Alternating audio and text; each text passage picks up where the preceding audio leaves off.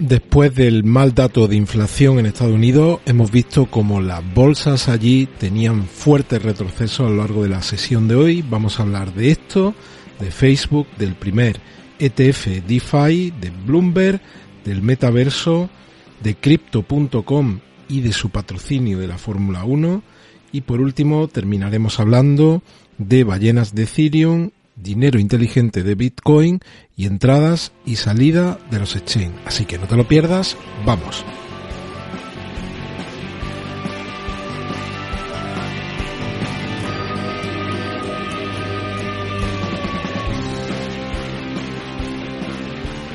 Bienvenidos a otro episodio de Criptomercados y Pymes. Si eres nuevo en el canal, por favor, suscríbete y activa la campana de notificación.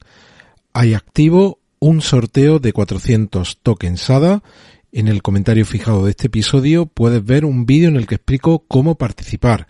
También te recuerdo que hay una encuesta que está ahora mismo, quedan 3 días para que termine el tiempo para que participéis en ella, en la que pregunto cuál piensa que será el precio de Bitcoin a final de este mes de febrero. 4 opciones, la opción de los $50.000 de momento es la mayoritaria con el 52,2%. Bueno, los que no habéis visto el episodio de primera hora de esta tarde, os animo a que lo veáis.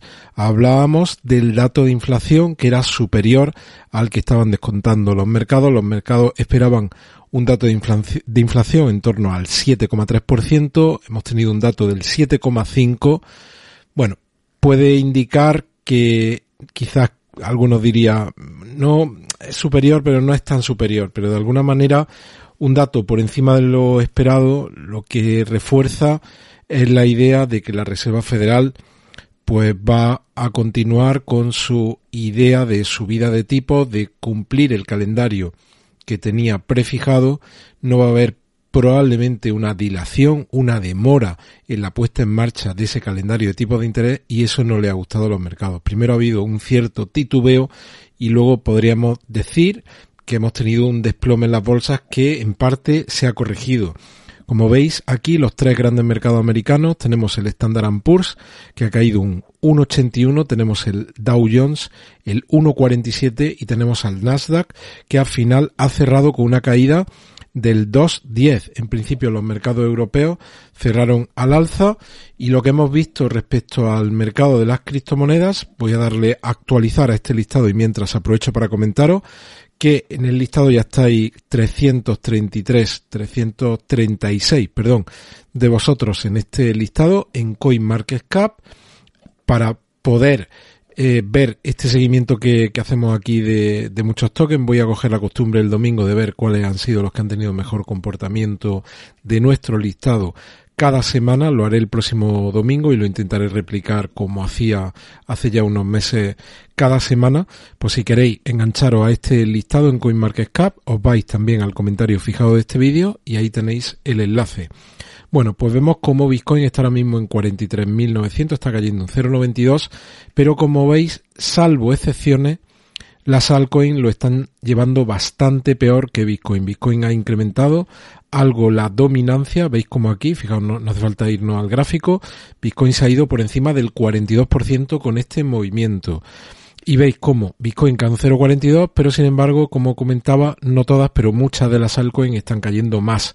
Ethereum cae un 3,61, XRP cae un 5,66, Cardano cae un 2,66, Solana un 5,24, Terra Luna un 7,37, Polkadot cae un 5,15, Dogecoin un 2,49, Shiba cae un 4,86 ahora mismo hasta 31,21 y Polygon cae un 5,26. Los que se salen un poco de la tendencia, pues tenemos a Avalanche que de momento está subiendo un 2,70 hasta 92,45 y tenemos también a Crypto.com que sube un 1,64 hasta 0,52. Puede que esto pues tenga que ver con la noticia que ahora comentaremos a lo largo del episodio. Lo que pasa que ya sabéis que al final una noticia muy positiva en un mercado a la baja, si lo tenemos algún día más, que ya veremos mañana, pues al final hace de arrastre el mercado y descuenta, diluye ese efecto positivo de una muy buena noticia para un proyecto concreto.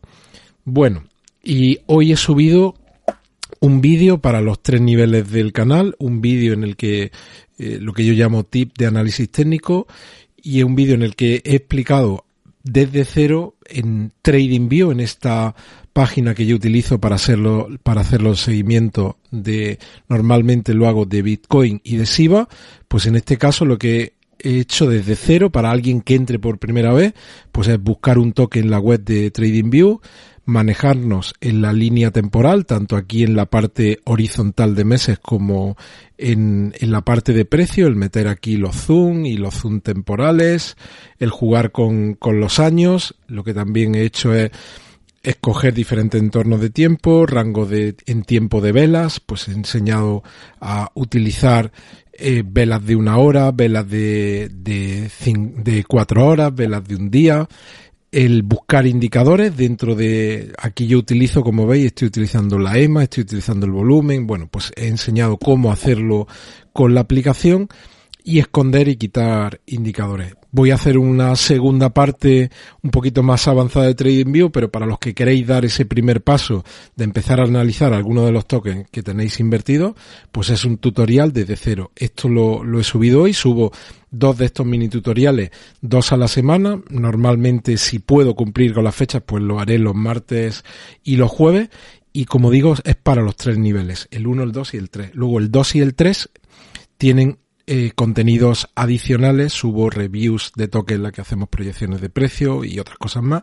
Los que estéis interesados, pues en el comentario fijado aparece un enlace en el que explica los contenidos de cada uno de los 3 niveles. Bueno, pues seguimos.